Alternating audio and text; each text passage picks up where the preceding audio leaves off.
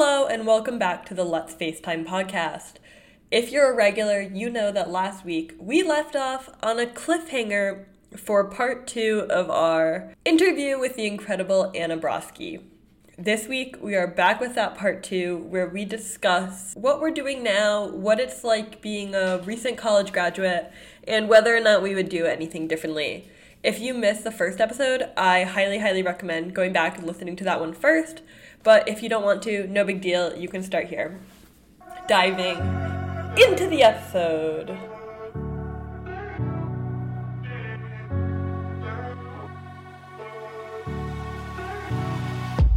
Well, we were gonna say before we started this episode, we said we were gonna talk about kind of how we each decided to do the thing that we are doing now after college. Because I guess we all three of us took very different paths.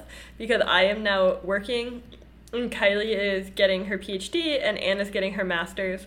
So basically, like if you're just gonna choose the like three most general pathways, like we really n- not nailed them down. So I don't know, Kylie, do you kind of want to start and say like why you decided to get your PhD instead of like any other potential option? So I think the reason I chose my PhD to do my PhD is I really didn't want to go into industry. I don't know, the very like strict 9 to 5 just didn't seem appealing.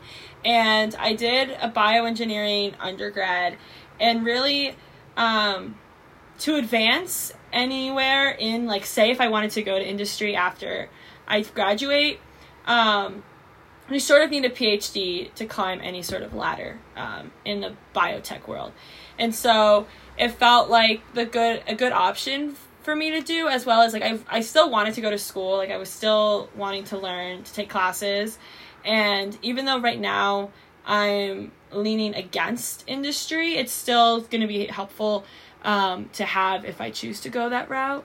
And so right now, I'm currently thinking of staying in academia, and I really want to teach. Um, my dream job at the moment is to be like working at a university developing curriculum for like bioengineering or um, as well as teaching like maybe a lab class or something like that or an immunology class i love immunology so yeah i'm just gonna be a student forever Do you have to become like a powerful person to set curriculum, or can you do that like right out of PhD, kind of in theory, if there's like a job opening? Um, I think you need some sort of. I don't think it's something you could do right after your PhD. Like, I don't think they would hire you as a curriculum developer. I think you'd have to be in the department and then potentially get promoted to that sort of position. I think it sort of depends. Or I know there was, they sent out job postings, you know, to like email um, chains, and so they posted one, or we got one last year about this university up in Canada who was just starting their like bioengineering or biomed department, and so they were looking to hire a curriculum developer. And so they probably wanted someone from another university who like has worked on classes or curriculum. And so that would be sort of that position, but it sounded kind of cool. But yeah. So that's the hard if you're thinking like very academic, um it's also a commitment. Like a PhD takes 4 to 6 years. So it's it's a commitment for sure. But you can always drop out with just get your masters. Yeah, it's definitely possible. Like I feel like a lot of people who get like a year or two in and realize it's not for them, they just graduate with their masters and then it wasn't like wasted time because they still get a degree out of it and stuff. Yeah, they get a degree and then they can find something that they want to do um, more. So, yeah, definitely options.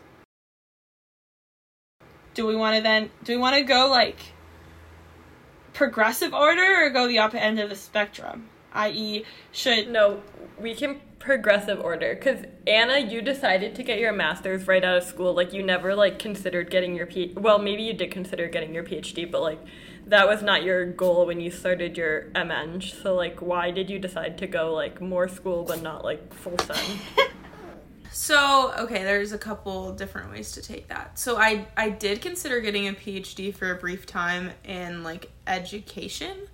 Um, but that would have really been the only thing I would have pursued a PhD in. I feel like software engineering, like a PhD in that is like s- sounds like miserable to me, so that was not um, something I was interested in pursuing. Um, but I am like highly interested in education and like that sort of realm, but typically for like high school or like middle school and like more like the system than teaching itself, I think, at this point. But um, so when at the time that I was deciding to pursue my MEng, I so I ended up doing undergrad in seven semesters. I took a semester off during COVID and so my senior year I had five classes the in the fall and I ended up taking seven classes in the spring. So it was like very heavily overloaded for me to just graduate on time. And I did this for like financial reasons i didn't really want to like pay for another semester where like with graduate school you can get funding so that's like very helpful. But because of this overload like job hunting was just not going to happen and especially also with my i got a puppy in the fall of my senior year or sorry no. No. that's i'm getting mixed up. I did not do that. Sorry. I got a puppy the fall of my first year of grad school. Um yeah, it was job hunting was just not going to happen um, because of like my overload of classes and basketball. Um, and so I I also did not feel ready to like be a software engineer in the workforce and I was like I want some like extra time there.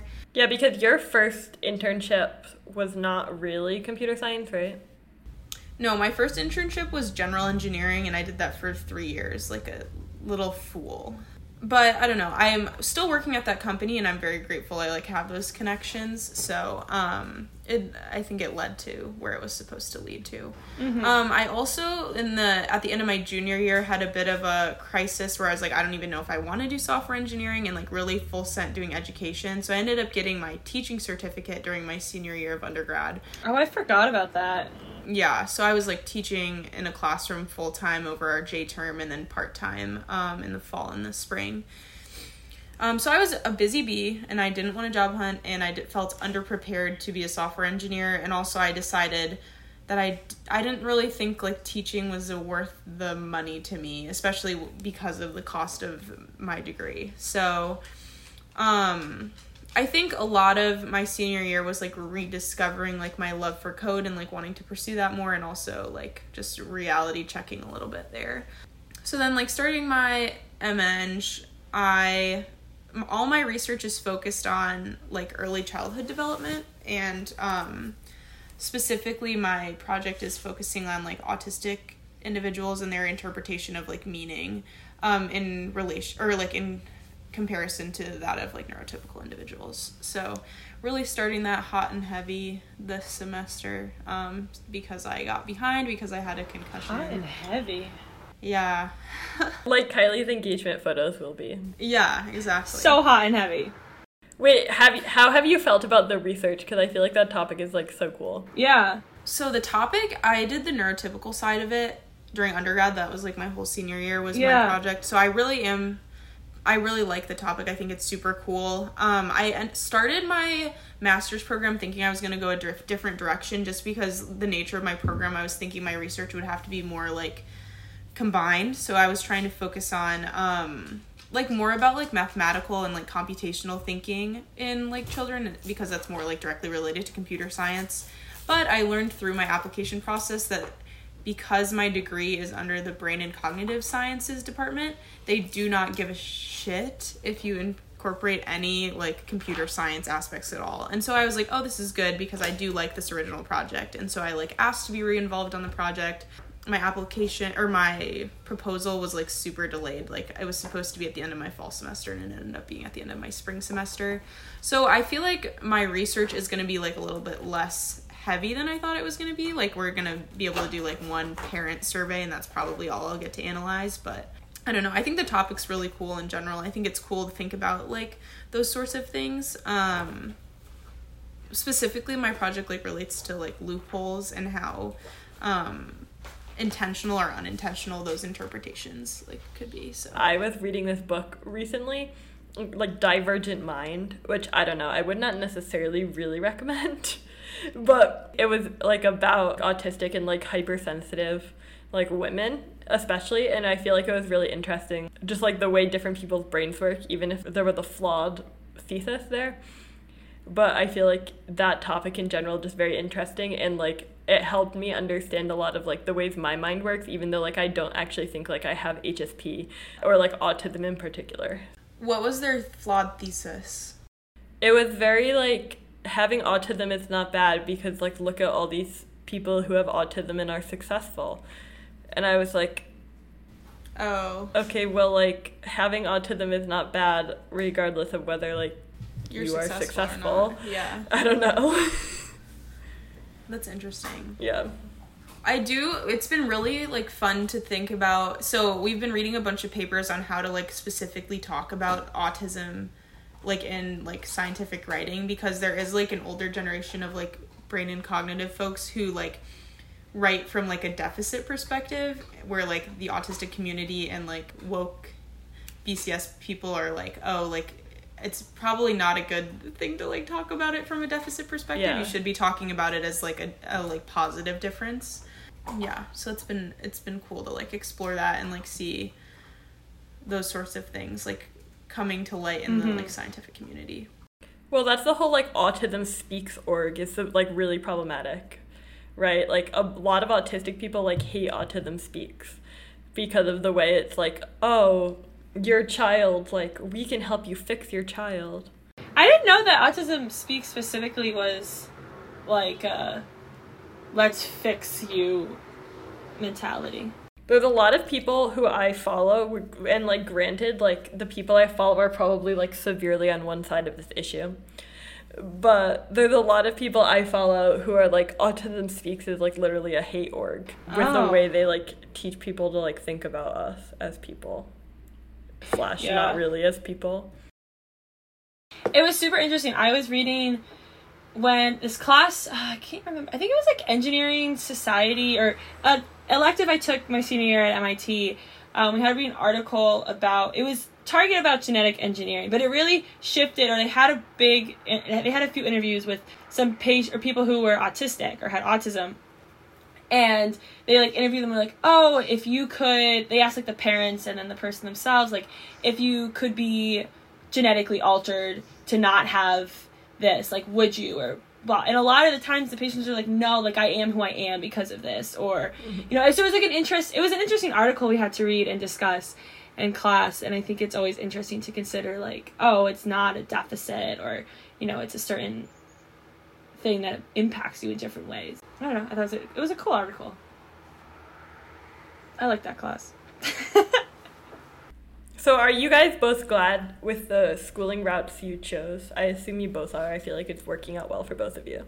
I think after like getting industry experience and actually like having a software position this summer, I think I was more ready for it than I maybe thought. Oh, another huge reason I like chose to continue school is basketball, like continuing to play basketball. I forgot to say that. I also don't think my season played out the way I would have wanted it to, like being concussed. Um, so that was like, but like that's something you can't really like yeah, you can't really like see or predict those things in advance. Um, but I have friends that I would not have had otherwise if I hadn't played, so that was good. But yeah, I think like I was more ready for the workforce than I maybe would have thought. I think I'm glad I stayed because I have learned somewhat some things. Um, I got to take like a software class that I had wanted to take in undergrad that I just didn't have the time for, so that was good. Um, I think it was nice to like be in school and just like be able to chill a little bit, especially with my I got a puppy this past fall. Um, so like getting having the time to like get accu- accustomed to a puppy was good. And then also like being in Massachusetts with Connor, like I don't know where like job would have taken me. So I think for those reasons I'm glad I'm here, but who knows?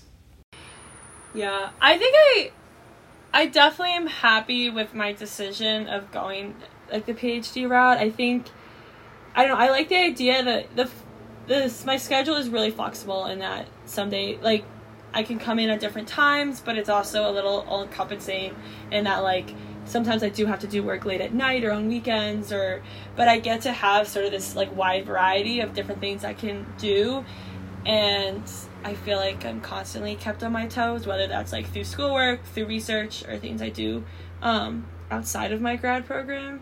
So I don't know. I'm really happy with my choice, even though sometimes I think like, what would it be like if I had a nine to five and then could like shut off and be done? Because a lot of times I get consumed in my work or I'll just think about my project often, even like after like hours of work per se. And so sometimes I think it it would be kind of nice to have to not think about it or just to shut it off, but I don't know. I so far I'm liking it. But I think I'm really trying to like even while I'm in school like have more of like a 9 to 5 like sort of boundary for myself where I like don't do work past a certain time and I kind of did that last year too. I tried not to do any work on the weekends and sometimes it worked and sometimes it didn't. I do feel like Kylie um that working remotely I have way more like constant stress about work than I did when I was going into the office. Like I feel like working remotely, like I personally like I'm not able to shut it off or like think about work way more than I did when I was in person, yeah. Oh really? Well, I also like that I don't work nine to five, and that like I can work like eight to three, and then I work out and eat dinner, and then and then I'll like go back on at night and like do classwork or do readings or something like that. So like I like that I can do that pretty easily, and it's not a big deal. And I know people who work remotely also have that flexibility too if you work in like an industry position, but I don't know. I'm one year in, and it's and I'm still enjoying it to a certain degree. So this woman that I, was mentoring me kind of at work. So it was just like a meeting because she was like higher up. So I was talking to her, and she got her PhD in computer science actually before she started working for my company. And one thing she said was that she feels like because she did it right out of undergrad, she did not have a nine to five attitude, and it kind of overtook her whole life. And then she was thinking about it and doing the work all the time and she was like people who did industry and then went to get their PhD or maybe even just people who were slightly like better time management did have a 9 to 5 about it because like realistically like you can get your work done in a time box region like whatever that yeah. time box is for you like you could time box it and do it. Yeah. And she's like I feel like that would have made my life significantly better in PhD yeah. Like there's a lot of people who do that. I do think like the more senior grad students that I know do really embody a nine to five, and there is still like a very much nine to five esque. Um, and like especially because I work in a lab that has a lot of postdocs, so they're like more like professional scientists in a way. So they do do that. Um, it's just I don't know. I I, I kind of like the flexibility in a way. Um, and yeah, but it, it, you're right that it's harder to give yourself boundaries um, when you do do that. Yeah, so I got a job right out of school. Well, I took like eight months off just for fun. But then I started my job and I did not have any desire to go back to school. I feel like school and like MIT really killed my love of learning and my love of like life, kind of, I guess, to a big extent. Like, even my hobbies that were not directly related to school, I really, like, did not have a lot of interest in doing them because I was just so physically drained from school all the time and from, like, the demand of needing to, like, attend classes and get homework done on very specific deadlines and all of these things that, like, were really not the way my brain worked whatsoever, even if it was not necessarily an issue with handling, like, the material itself. So, I got a job. I work in big tech and big tech. I felt a little bit morally gray about going to work at a big tech company, but like I'm getting paid well and like I feel like I can be doing good from within maybe I don't know, maybe I'm just making excuses there. But regardless, I work probably like a 7:30 to 4:30 schedule now and like I'll take breaks during the day to like eat food or like work on my side projects or something depending on how I'm doing. And I'm really enjoying it. I just went remote a few months ago officially. So my first like year and a half I was a little more than a year and a half.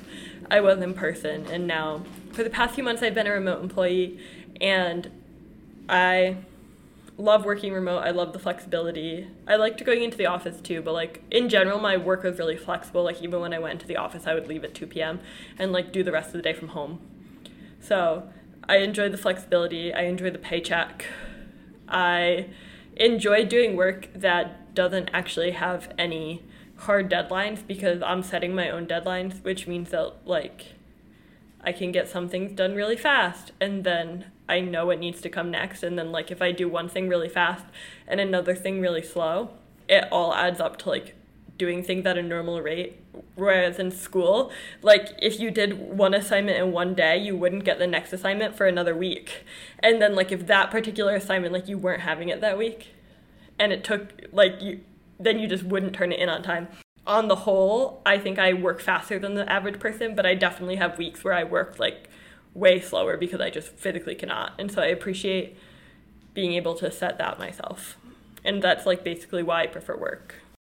So, do you think your position is unique in that you get to set your own schedule, or do you think that's something that's more common seen in like computer science industry? Well, in terms of the hours, I think that's something that is like computer science industry in general, I would say, at least like in like big tech and stuff in general, you're able to set your own hours. Mm-hmm. In terms of like me setting my own deadlines like that, I think that's just in general work life because like you're expected to like come up with your own projects and like do your own projects, I assume. I don't know. Obviously like I haven't worked anywhere else.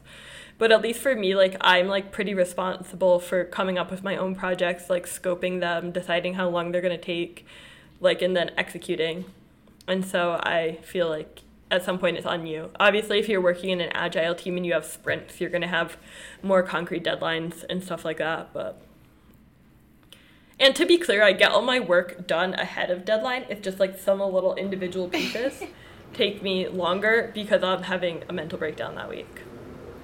Got to balance it. yeah. Yeah. Undergrad can be quite grueling.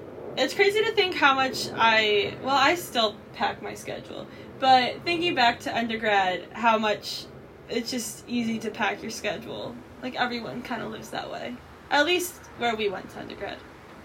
It seems like. Well, school is just way too structured for me. Like the process of learning in such a structured way of like do this on Monday, do this on Tuesday is never ever ever going to work for me. Like that just drives me like like it just breaks my brain. I can't do it.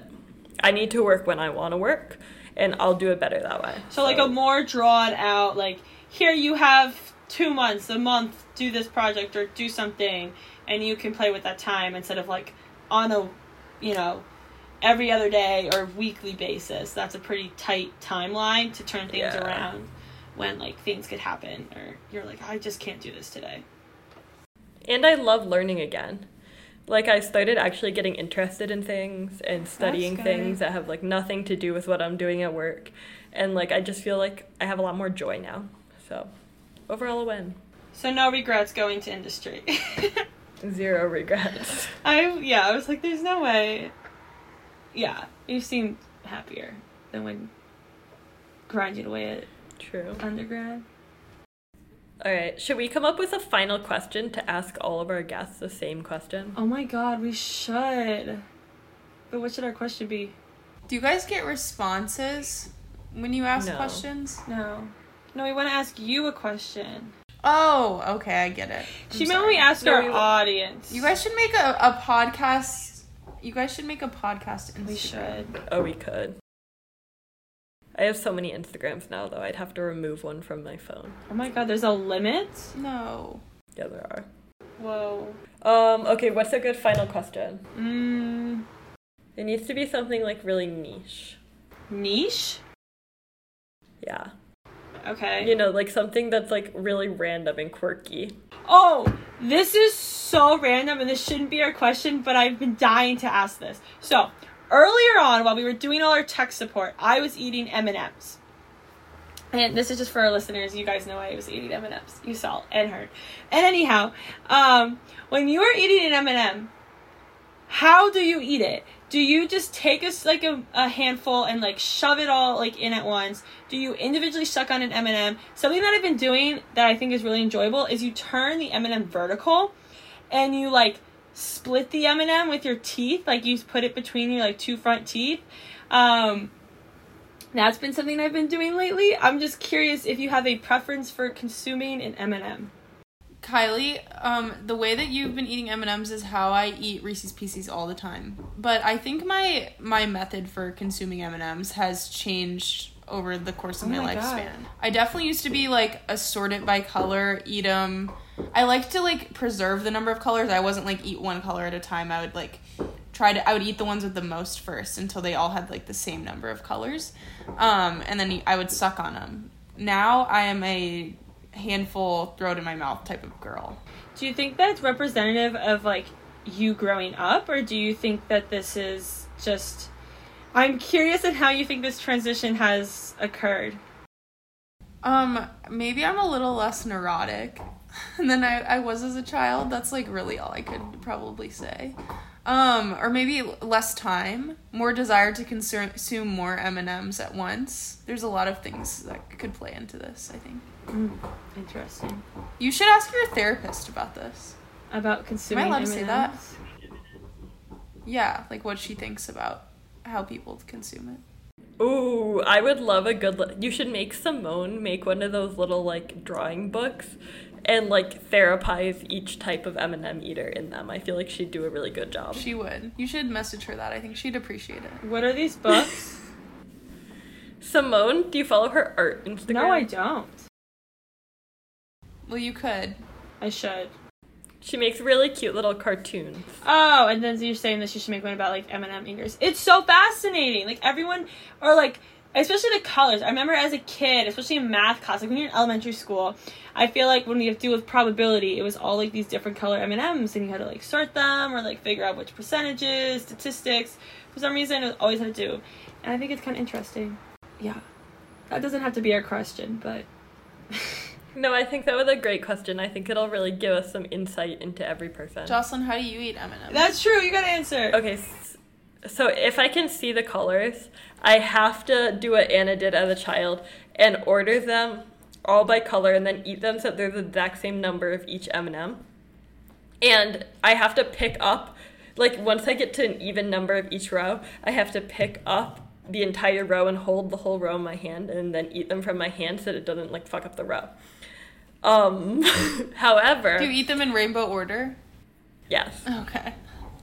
However, I recently realized that if I don't see the colors, then I can eat them without doing that. And so now I just have to keep the bag keep them in the bag and only take out one at a Ah. time and then I chew it and then I chew it. Because if I see multiple of them at a time, then I have to like color order them and like be weird. Yeah. Like my my like strong like OCD tendencies are coming out in this. But if I like don't see them, then it's fine. Wait, so did you do this? So, Jocelyn loved M and M's, and we somehow would have M and M's semi often in our dorm rooms and undergrad. Did you do this on your desk when you would eat M and M's? Yeah, when I scooped out a handful, I would sort them. Oh, I don't think I noticed that. They would be in lines on my desk. Okay, I'm sorry. I wasn't paying attention. I was just eating the M and M's. Yeah. Okay, well this is exciting. Now we know how all three of us consume M and M's in maybe slightly different scenarios and time periods of our lives.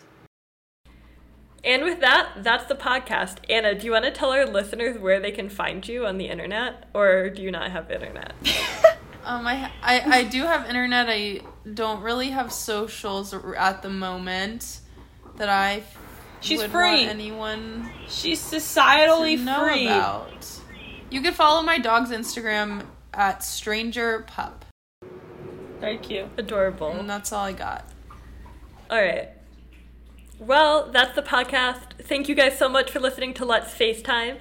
You can follow Kylie on Twitter at GallagherK17 or on Instagram at Gallagher underscore Kylie. You can follow me on Twitter at Life with Joss or on Instagram at Jocelyn underscore Luizzi. You can also find me and all of my writing and deep thoughts on Deep writethroughthenight.com.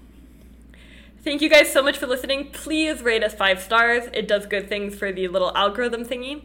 And we'll see you next week. Bye. Bye. Bye.